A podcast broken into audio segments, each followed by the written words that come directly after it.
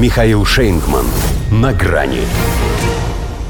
Осторожно, дверь не открывается. Железнодорожники Британии сорвали стоп-кран. Здравствуйте. На грани. Вот и британцы узнали, что такое не везет. Правда, как с этим бороться, не понимают. А вот железнодорожники вспомнили. Решили, если инфляция возвращается к максимуму 40-летней давности, то и они могут повторить. Поэтому на вокзалах поезда ни туда и ни сюда. Потому что королевством правит, мягко скажем, не звезда. Отраслевая забастовка ПЛИС. Полномасштабная, как в 1989. Со всеми остановками, то есть. А значит, транспортный коллапс, будьте любезны. И это они по просьбам трудящихся не стали совмещать его с платиновым юбилеем королевы. Хотя подумывали. И ведь лишнего не просят. Работа, зарплата, условия труда – все как положено. Только у них на это наложено. Управляющие компании замораживают повышение окладов, сопровождая это сокращением штатов и увеличением рабочего дня для тех, кто остается. Профсоюзы пытались договориться по-хорошему, начальство ни в какую. Хотели подключить власть, но та, незадолго до этого урезавшая транспортный бюджет на 4 миллиарда фунтов стерлингов, Украине-то оно нужней будет, им и отвечает: «Зачем вам деньги? Вот вам целый правительственный грант». Грант Шапс, министр транспорта, посмотрел, покачал головой, подсокал языком, пожурил, мол, это железная дорога, здесь бузить нельзя, и пошел настаивать на ужесточении мер полицейского реагирования на протест. Отнесся словом шапсозакидательски.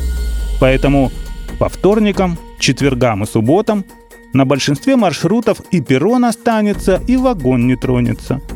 А там, где осторожно двери открываются, то лишь до 18:30 и не на всех станциях. Что до лондонской подземки, то о ней, возможно, придется на время забыть. В забастовочные дни в рейсы будут выходить чуть более 4000 человек вместо обычных 20. И так, если потребуется, вплоть до Рождества. При этом, не изменяя профессии, они паровозом везут с собой иных пассажиров. Учителя, врачи, адвокаты, почтальоны и даже мусорщики. Все по своим департаментам уже объявили забастовочную готовность номер 1. Тоже хотят выйти на улицу, и совсем не потому, что теперь все равно не выехать. Инфляция съедает их зарплаты раньше, чем они могут на них что-нибудь съесть сами. А еще запредельные цены на бензин, на коммуналку. Что говорить, если даже от национального chip and fish приходится себе отказывать. А если бастуют все, то это уже здравствуй стачка, по размаху сопоставимая еще с той, самой масштабной в истории, образца 1926 года. Потому что пришла беда, отворяй ворота. Причем у беды есть имя. Его повсюду узнают, все скажут, как его зовут. Борис Джонсон. Борис Джонсон. Хотя сейчас он вроде бы и не при делах.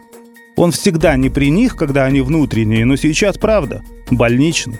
Комар носа не подточит. Этим занимались врачи. Что-то там исправляли в его непомерно раздутых после очередного уединения с Зеленским пазухах. Лучше бы они этому полену нос-то его укоротили. Он же потому и не видит у себя под ним ничего, что с такой длиной только и можно что совать его в чужие дела. До свидания. На грани с Михаилом Шейнгманом.